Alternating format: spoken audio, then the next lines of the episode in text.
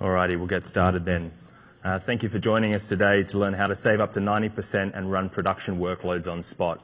I'm happy to be joined by Nicholas Silva, infrastructure lead at If This Then That, and Will White, the CIO of Mapbox. And to introduce myself, my name is Boyd McGeeke. I do technical business development for our EC2 Spot business. So today we're going to go through, and I'll get you up to speed really quickly on the fundamentals of Spot, and then I'm going to pass it over to Will so that he can take us through some of the learnings, warts and all, on how they got to a point where they can run in production on Spot.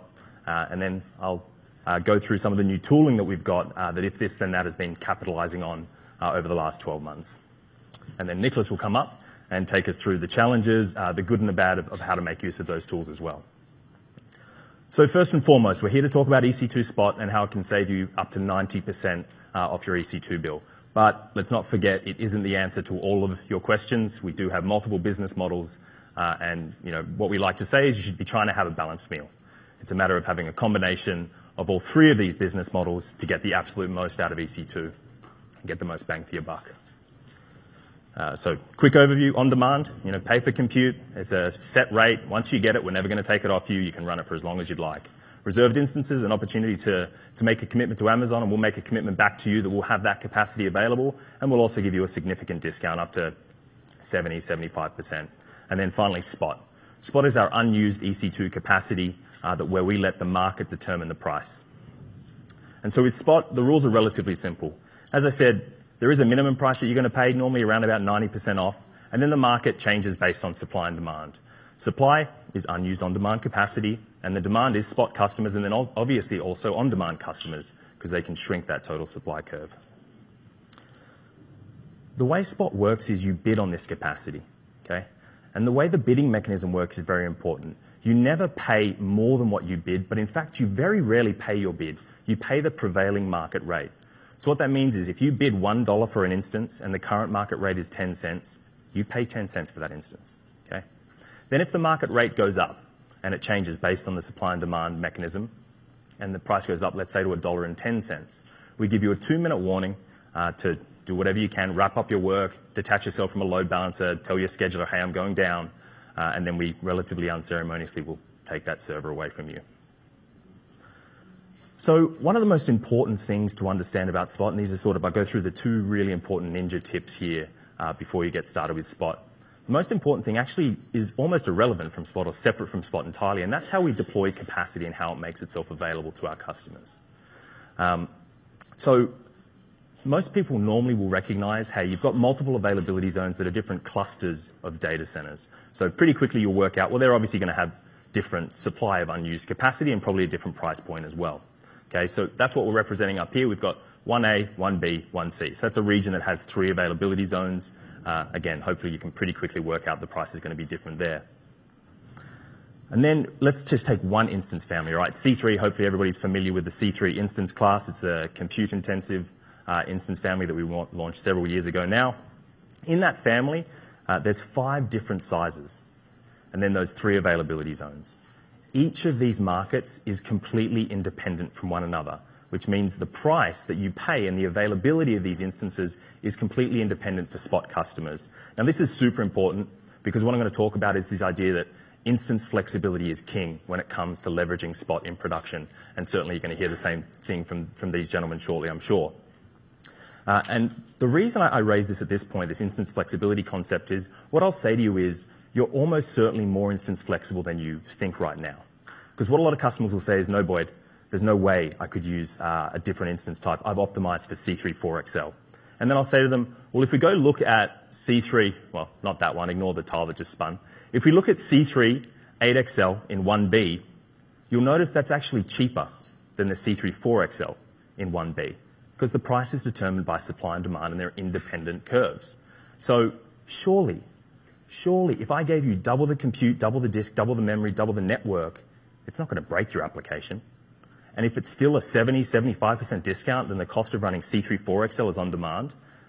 I really hope you're not still going to sit there and tell me there's no way I'm not instance flexible.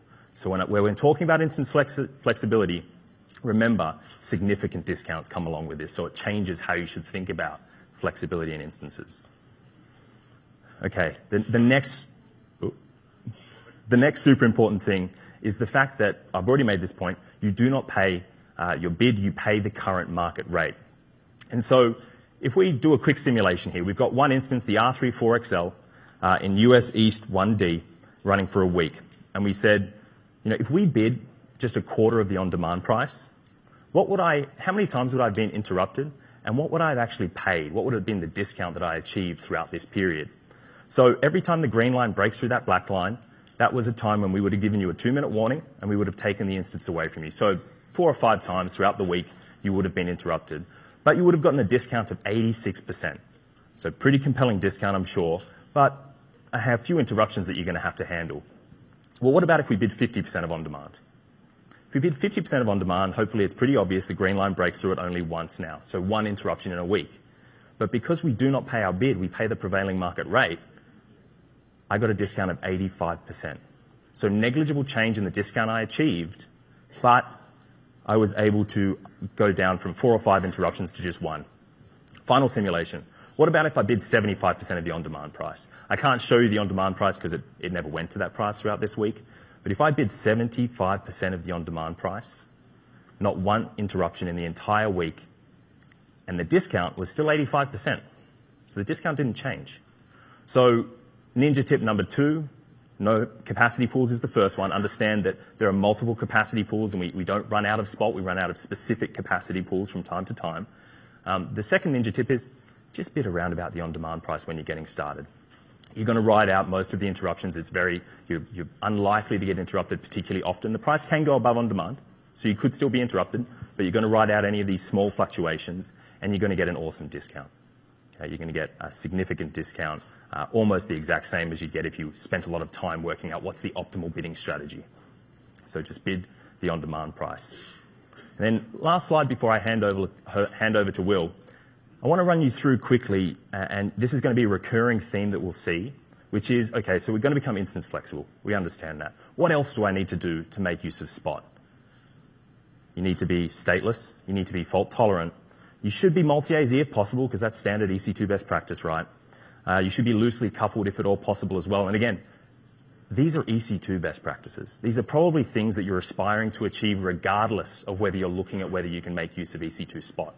So all that I'm going to ask you to do, once you've gone and done the fundamentals, once you've done the best practice for cloud, is introduce some instance flexibility to make use of Spot. And with that, I'll hand over to Will. Cool. Thank you. Thanks, Boyd. And thanks for having me to speak today. My name's Will. I work at Mapbox. I'm on the platform team. And Mapbox is about adding location to any application. So we make customizable services that make it easy for developers to add location to their apps. That includes things like maps, which help you see the world in stunning detail, geocoding or search that helps you find places and addresses, and things like directions, which helps you get from point A to point B. All of our tools are delivered as developer-friendly SDKs, and that can really just drop right into an app, and you can start integration really quickly. And together, our goal is the goal with the tools is to help change the way people move around the world.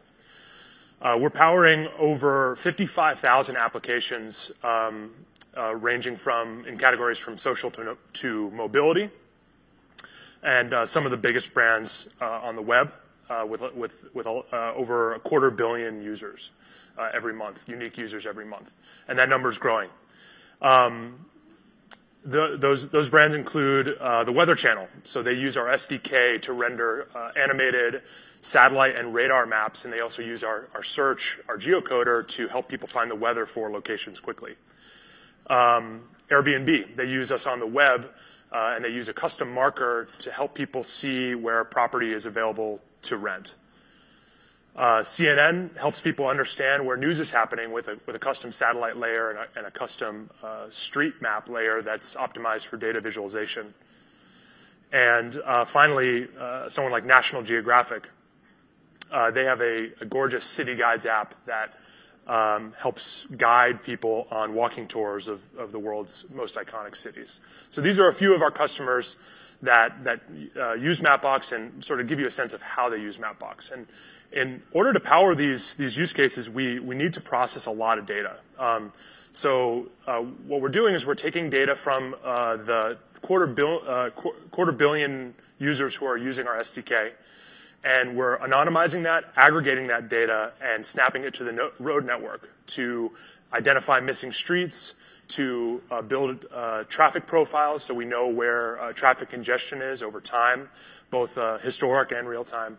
And so the maps are made of billions of individual points, and we need to aggregate these points and snap them to the road network so that we have clean, smooth lines that we can turn into a map or turn into a traffic profile.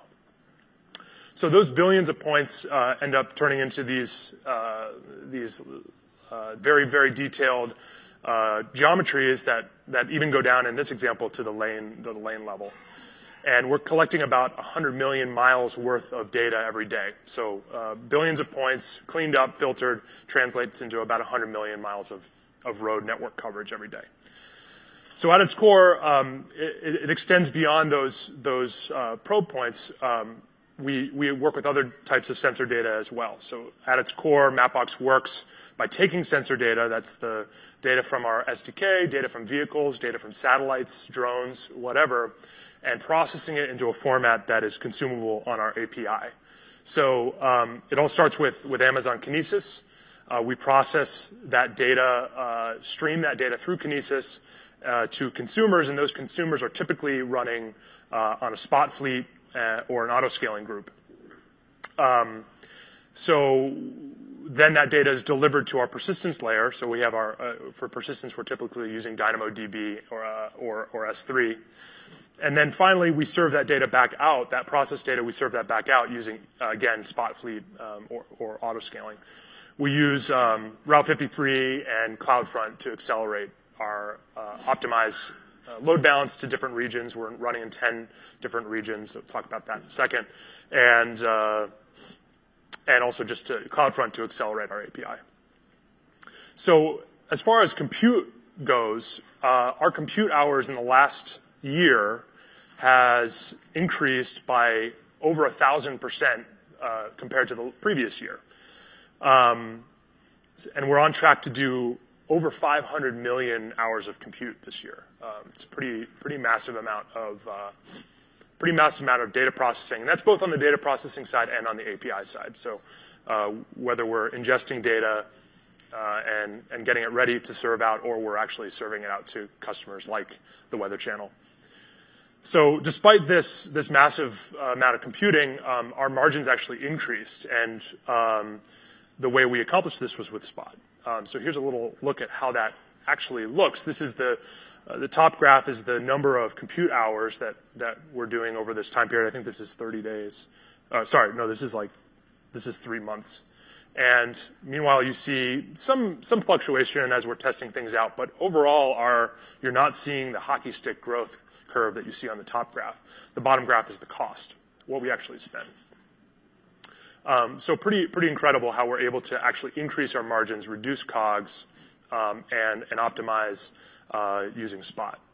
Spot's really enabling, in this case, things that us to do this processing, and it just wouldn't be possible otherwise. You know, we wouldn't actually be able to build some of the products that we have without Spot enabling it with the cost savings. So a lot of times, sort of going back to what Boyd was talking about a couple minutes ago, I get this question a lot. You know, how much did you have to change about your infrastructure in order to switch to Spot? Well, luckily for us, we're sort of born in the cloud. We've been using Amazon since 2007, and so we sort of have evolved as we've gone, and we've followed those best practices that Boyd has talked about. So the answer is really, whether you're starting something new and building from the ground up, or you're trying to migrate a system to AWS, the general rule is to just follow general best practices for using EC2, for using AWS, and it makes it much, much easier to use Spot instances. So those best practices, from my perspective, are diversification is critical. Diversify across availability zones. Like, use those availability zones. Diversify across regions.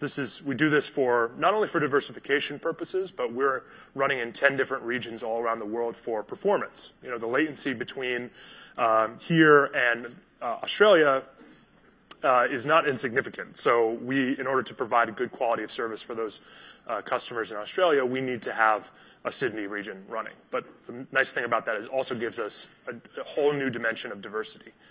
And also diversify the types of instances that you use, as Boyd was talking about. Second one I'll mention is reduce your cold start time. So that means introducing more statelessness into your application where possible, and simply having your application be able to come to life and start handling requests or processing data or whatever you're doing. Make that happen faster. Finally, breaking up large jobs into smaller pieces. So I'll walk through each of these. So we, as I mentioned, we have those 10 isolated regions. As more regions come online, use those. And multiple availability zones. Each region has at least 2 availability zones, and the markets are segmented along that dimension. So you're going to be less susceptible to price spikes or other types of outages or incidents if you simply spread your application across multiple availability zones and multiple instance types as well. Spot Fleet is a great tool for this. You can use this for bidding on multiple instance types very easily, and ECS is an incredible tool for this. I think if you're thinking about moving an application or building a new application, definitely use Docker and ECS, because it makes the challenge of running an application on any type of instance much, much easier to overcome. And ECS handles all of the sort of scheduling complexities. We built a tool as well. In addition to Spot Fleet, we also built a tool that helps us activate backup on-demand capacity. So this is mainly for this can be used for data processing on the data processing side of things, but we mainly are using this on our API, because our API needs to be highly available HA, and in order to have it be HA, it always has to be online. So basically, we built a system that allows us to use the termination notifications that are available from within each Spot instance. We can detect when an instance is about to be terminated with a 2-minute warning. We tag that instance, and then we run a Lambda function that does some heuristics over which instances are tagged, and we can figure out if we're getting to a point where we need to spin up on-demand capacity to stay online. So this is sort of our absolute backup plan. If our Spot Fleet starts to lose capacity too quickly, we can sleep well at night knowing that our on-demand capacity will come in and temporarily backfill at a higher price our spot capacity. And the nice thing about this is that when a spot interruption ends, we will shut down the more expensive on-demand instances, and we'll go back to Spot. So this is what this looks like. Is a little animation. We got the blue. It's our Spot instances, and the orange are the on-demand instances. And as we lose those Spot instances, we start up on-demand instances, and you can see our average price in the top left goes up, and then as we recover, it goes back down. Our average price per hour. So this is a tool we've built internally, and but it's a pretty straightforward thing to do, and it's a very, very useful technique. Okay, reducing your cold start time. This is, again, ECS is a great tool for this. Baking your software into an AMI, whatever software you need to load onto your EC2, bake that into an AMI, or better yet, a Docker image to get that on the instance very fast. Minimize state, so if you can avoid using the disks on the EC2 if possible. So a lot of our API is backed by DynamoDB, it's backed by S3 or Kinesis or something like Elasticache.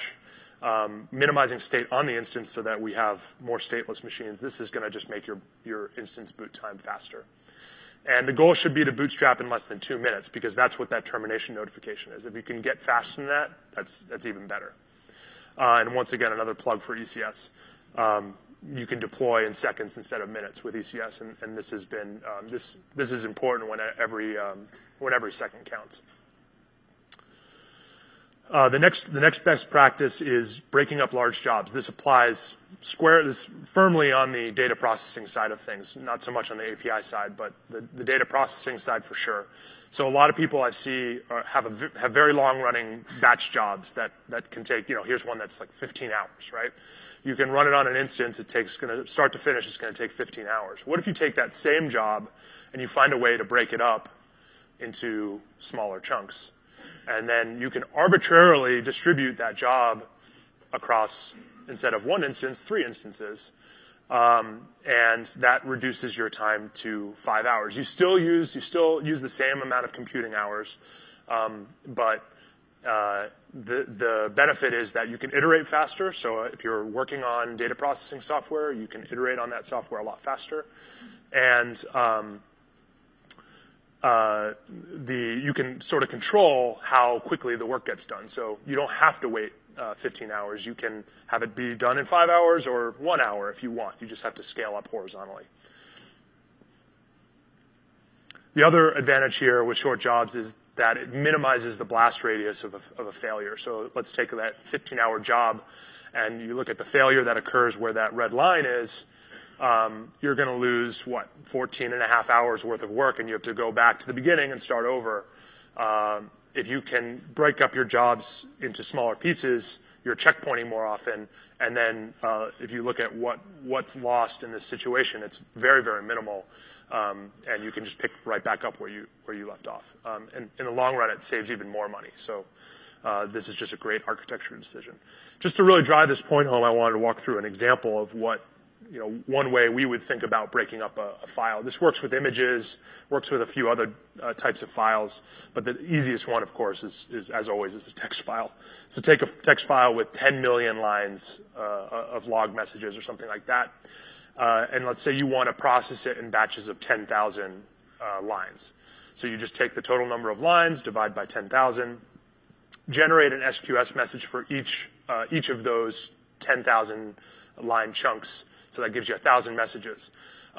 Lambda is a great way to actually do that. So we use Lambda. We'll send a file to a Lambda function, have Lambda count the lines in a file, for example, and then have Lambda fire off bulk messages into SQS to generate those 1,000 messages. It's a really nice way to have a sort of a serverless utility for creating those jobs.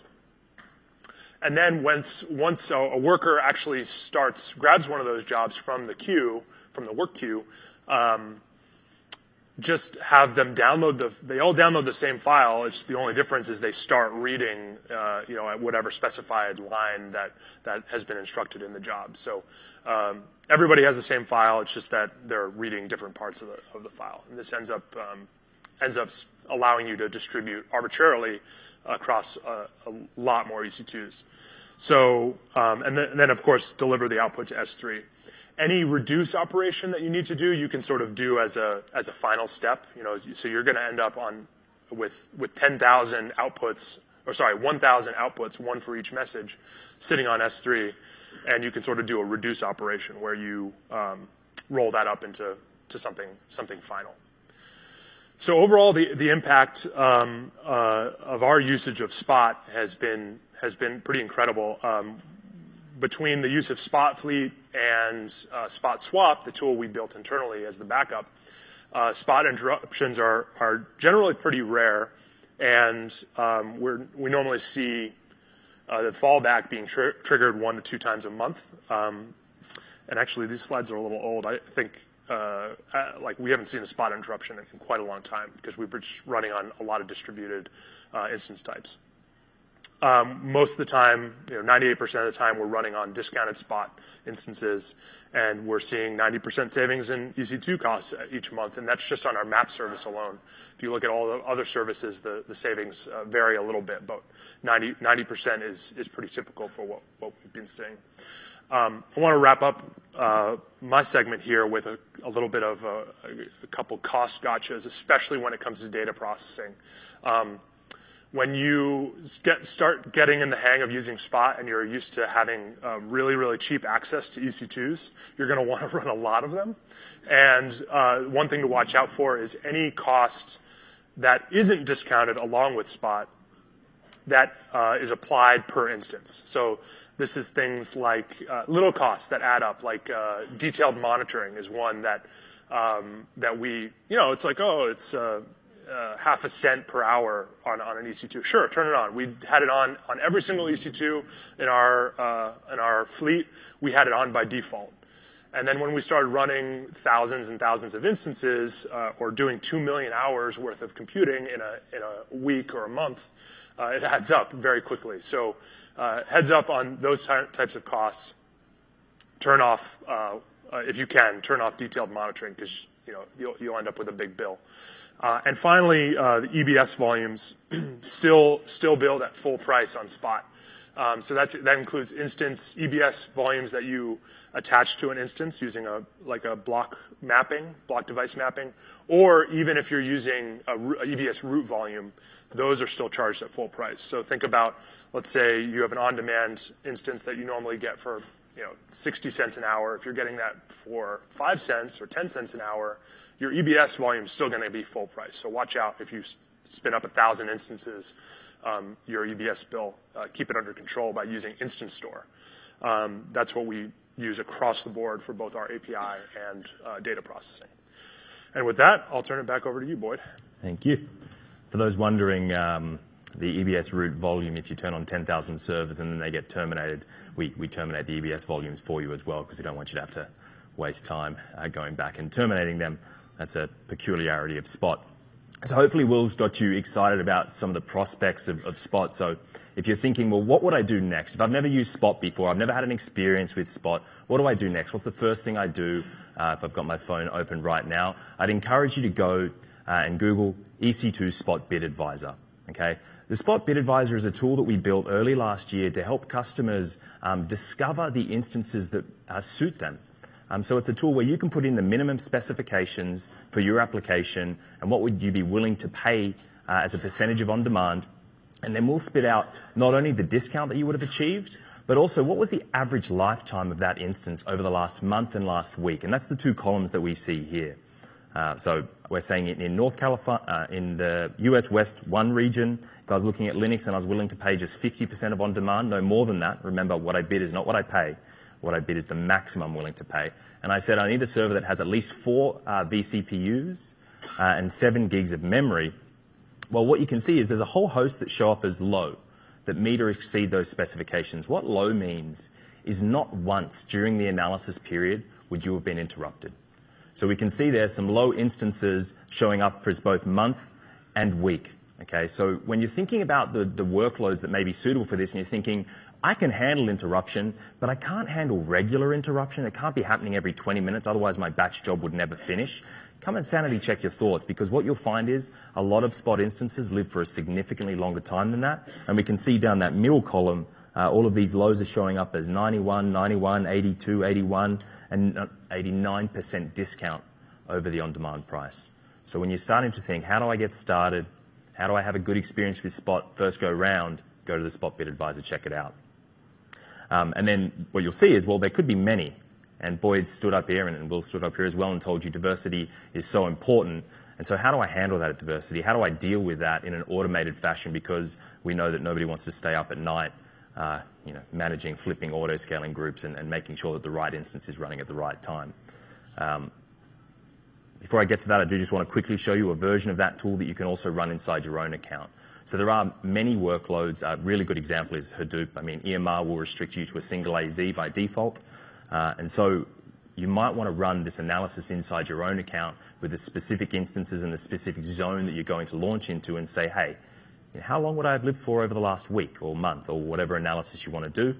And we'll spit out a number that says, this is a very friendly picture that I've selected here. It says, over the last week, 168 means 7 days, 7 times 24. So not once would any of these instances have been interrupted over the last week had I bid the on-demand price for them. You can do that yourself. You can run this query inside your own account and get very specific so that you can start discovering the servers that will work for you. So what about handling the complexity of deploying and managing a diverse array of instances? Last year, we launched a tool called Spot Fleet that was designed to do exactly that. Now, I'm sure a lot of you are familiar with Amazon auto-scaling groups. This is a very similar tool in that you don't pay any additional cost to make use of the orchestration service. The difference being this was an orchestration tool that was designed from the ground up with Spot best practices in mind so that you can define the rules that it's going to play by. You can set the instances that it should use, the AZs it should use, the subnets, whatever it is. You define the rules, and then you can step back and say, now go get me 100. That could be go get me 100 instances, go get me a terabyte of memory, go get me 1,000 cores. Whatever you want, you can define the rules that it will play by and then pass over responsibility to discover and deploy that Spot capacity for you to it. Now, this doesn't mean you won't get interrupted from time to time. These are still just standard Spot instances that this tool is orchestrating. What it does mean is we're going to take responsibility when an interruption occurs to go, oop, we've lost one of our 10 options. Let's rebalance to one of the remaining 9 so we can get back up to the capacity that you desire rapidly. So we're saying, stateless systems, systems that you can handle interruption as long as you recover quickly, there's a fantastic tool that's going to work for you very well. There's 2 modes that you can deploy into. Best price, which, best price is just pretty obvious by the name. We're going to find the one instance according to your rules that's the cheapest right now, and we're going to try and deploy all of the capacity right there. So great for, short-run jobs, for batch jobs where you don't mind putting all of your eggs in one basket so that you can get the best price. Now, the challenge being, if that price goes up and interrupts you, you're going to lose all of that capacity at once. And so that's why we introduced the diversified deployment pattern. The diversified deployment pattern you can think of as just sort of investing, across a portfolio of stocks, and you say, here's 10 instances that I'm willing to use, or let's say 5 instances across 2 zones that I'm willing to use, deploy across all of them that are currently in the money. By doing so, we're spreading out across multiple supply and demand pools with completely independent price points. So the likelihood of multiple pools being interrupted at the same time shrinks drastically. So now we're in a position where we might be saying, well, I'm running a website. I can handle losing 10% of my cluster as long as I recover it immediately. And by deploying across 10 pools, that's exactly what's going to happen. We're minimizing the blast radius of a Spot interruption, and we're immediately recovering from that Spot interruption and redeploying where other Spot instances available. We're doing all of that for you. You just define the rules at the outset, and then we take over that responsibility and do it for you. And I sort of mentioned this earlier, that the array of instances that you'd be willing to use, you can give them all a score. So that might be, hey, I can deploy 1 container on a large, so I can deploy 2 containers on an extra large. It might be, I just care about vCPUs. Go get me 10,000 vCPUs, and we'll just set it to that score. It could be memory, it could be disk, it could be some arbitrary metric that you just made up yourself. You can apply a custom weighting and then start scaling Spot capacity based on what matters to your application. And we made it super easy. You just need to do all of this yourself. So it does become a lot, right? You could end up with multiple options, and I think Nicholas will tell us about the many options that they started with when they began using Spot Fleet. It can become quite a big template. And so last year we went out and we said, we've got to fix that. We created a console. And the thing I love about this console from AWS is you can go through, define everything the first time, and then at the end you can say, now download the template, download the JSON template. So go the first time, go to the Spot console, request your Spot Fleet, build it in Spot Fleet. This is a view of the console. You can go in there and say, so I'm going to pick the M42 extra large and the C42 extra large. I'm going to deploy it just in 1 AZ. This is in the new region in Mumbai, I believe. Define the rules, whatever it may be. And then you can actually set up this thing called automated bidding as well, where we'll just go, and it's not that secret, right? We call it automated bidding. All it's doing is we're going to automatically set your bid price to the on-demand price. Because we go back to what I said earlier, that's how you should get started. It's really going to be almost all the time, it's the best strategy for customers. I'll tell you one thing. The only time that I deviate from that as a recommendation from customers is those that absolutely love interruptions. Now, that may sound really weird, but some customers have tasks they've chunked down to just 1 minute or even less than 1 minute. And so there's one customer from Australia where I grew up, and that customer has 1 minute tasks, so they go and they bid incredibly low. They're the 25% of on-demand bidder, because if they get interrupted 55 minutes into the hour, they don't pay for that 55 minutes. So if you've got 1 minute tasks and you're interrupted 55 minutes into the hour, you just got 54 jobs done for free. Now, I'm not going to spend a lot of time helping you do that, but if you can. So that's the Spot Fleet console that you can go ahead and get started using. This is the sort of template you can see. We're just going to give you the graph. You can pick your instances, and then at the end you can go and edit it to whatever the hell you want it to be. But that's what Spot Fleet's going to do for you. It's going to help automate the complexity of being diversified. It's going to automate the complexity of following what I've just said. It's a Spot best practice. All you need to do is spend a little bit of time, maybe do some benchmarking, maybe do some testing, and find the instances that work for you. And remember, when you're doing that benchmarking and testing, if it performs 10% worse, but it's a 90% discount, is it worth it? Almost certainly, surely, as opposed to having to invoke failing over to on-demand as an example, which was a very common pattern. Back in the old days, increasingly the common pattern is failing from one Spot instance to another. And again, go check the Spot Bid Advisor. We talk about failing a lot because you do need to be ready for it if you're going to make use of Spot. It is going to happen at some point, but don't convince yourself it's going to happen 10 times a day. Go check the Spot Bid Advisor, sanity check your thoughts, and what you'll find is there's a huge number of instances that live for days, weeks, months on end without interruption. By the way, I didn't mention it, but if you are Googling the Spot Bid Advisor and checking it out, median means the average lifetime was greater than 2 days. Okay, so I showed you the lows. That's no interruptions over the analysis period. Median means greater than 2 days. So a huge number of workloads still can probably accept that, right? So diversification. Just one last slide here. Be serious about thinking about diversification. So many people want to put that to the side. You can put that to the side if you're going to run dev tests and UAT environments. You cannot put it to the side if you want to run in production consistently and successfully and get that 80 to 90% discount. You can fail over to on-demand as often as you'd like. And you can do that if you only want to use one instance, but I'd encourage you to explore diversification, which is why I'm saying it so many times, and you're probably getting irritated by it. Select multiple availability zones if you can. It's not compulsory. Again, EMR is a very common use case. Customers use EMR and Spot together all the time. We restrict you to a single zone. So instead of going across AZs, customers will go up and down families. They'll say, well, I can use the C3 2XL, 4XL, 8XL, and hey, because Spot prices are determined by supply and demand, I can use the R3 2XL, 4XL, and 8XL as well. Because oftentimes the R3 large is going to be the same price as the C3 large.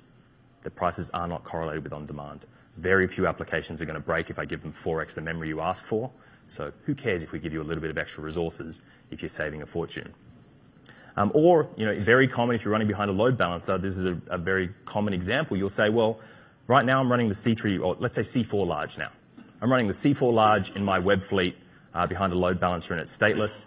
I don't want to run like an 8XL and a large at the same time because that just seems a little bit scary to put that behind a load balancer and hope that the right requests go to the right places that performs well. So instead, just go across families. We can use C3 large, M3 large, C4 large, M4 large, R3 large, whatever else it may be out there. Again, the example I made earlier, right? If you're using C4 large today and you think, oh, yeah, but we really like this chipset. It performs so well for us. The C3 large performs a little bit worse. If it's the difference between failing over to on-demand and paying the on-demand price for C4 large versus taking that 10% hit and still getting an 80 to 90% savings with the C3, come on, do it. Save some money. And with that, I'll hand over to Nicholas.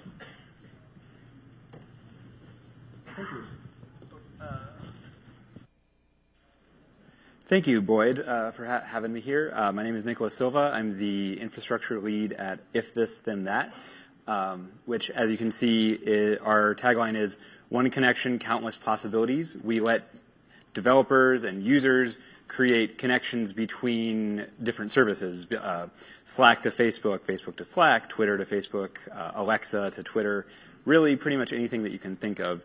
And I'm sure someone will ask you, or one of you will ask me later about applets. Oracle has released the name We've picked up the name applets recently, and we're calling our, we used to call them recipes, we're calling them applets now, and they're essentially like little mini units of functionality. Here are some various examples of the types of things that our users and our partners have created and then allow other users to use.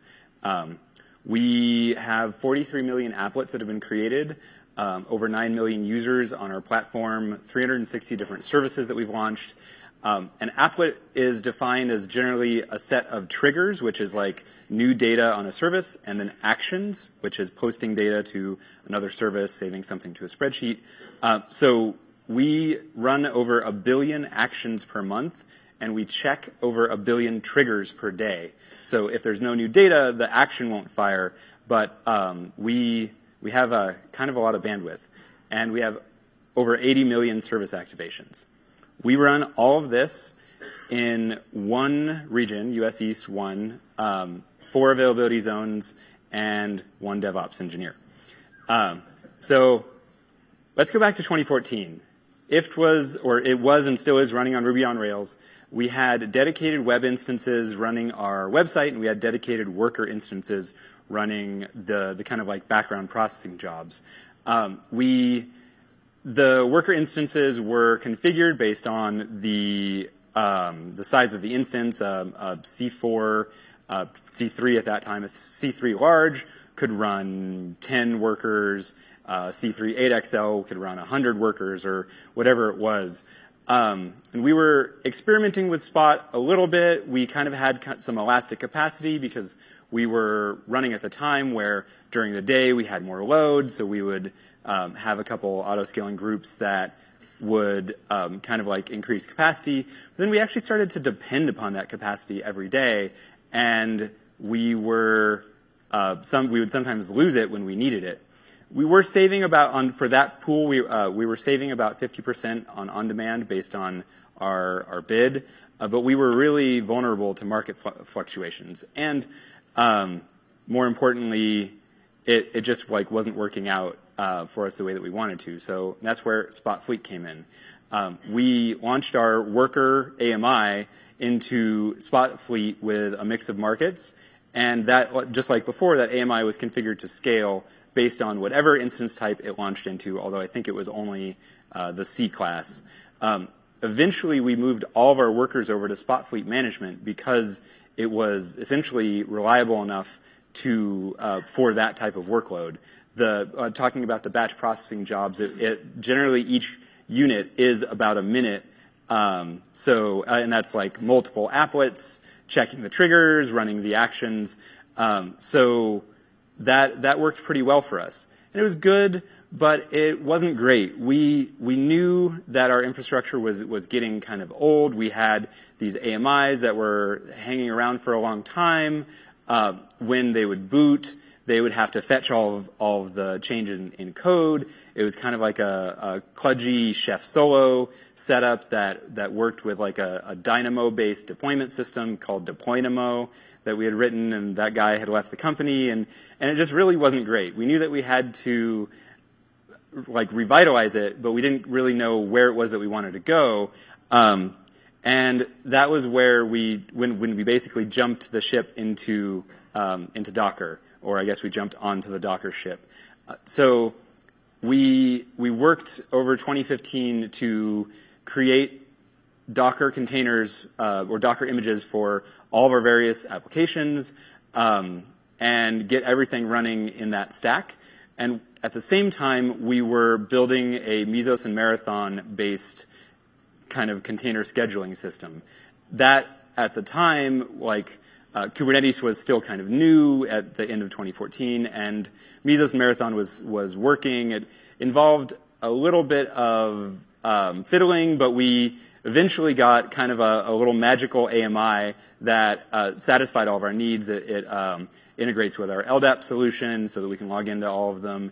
It installs versions of Docker that we need, a Mesos Marathon, and most importantly has a boot flow that looks at the VPC that it's in, finds a tag on that VPC, then tags itself, finds the Mesos leader to connect to, and then registers with Mesos all autonomously, which was important for our use of Spot Fleet, because by this point we had essentially become dependent upon Spot Fleet to run the amount of workload that we were running. I pulled out my phone earlier because I wanted to calculate the number of compute hours, and we're running about 2,500 cores at any given time, so that works out to be just under 2 million hours per month and about 22 million hours per year of compute. So it's a lot, and we really would not be able to do it at all without Spot, just because of the savings. We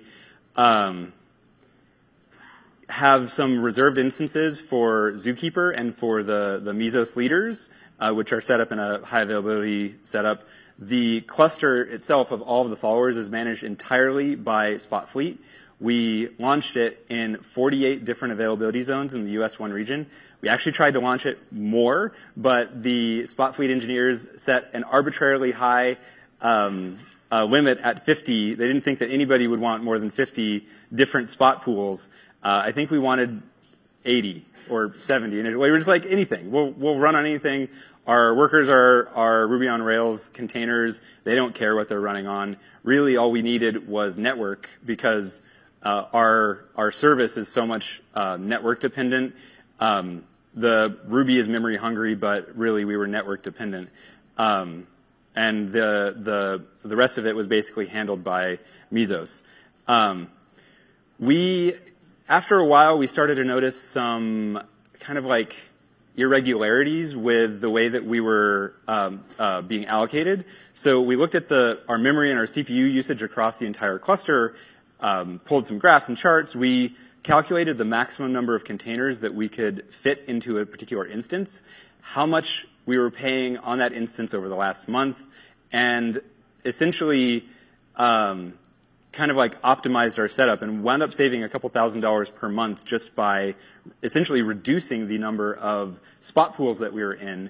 48, it was great if we lost a spot pool, and that happens like all the time for us because we're utilizing them so heavily. And when I say all the time, it's like once a week or something like that. We lose a 48th of our capacity, which is nothing. Mesos and Marathon will reroute the containers to our extra capacity, and I don't even know. I don't even know anymore because it doesn't bother me. It just is all happening in the background. So, but we wanted to make sure that we were as optimized as possible. So then we set instance weights and bid prices based on our custom calculation, just like you were saying. So the R class is not as useful for us. So we actually discounted those.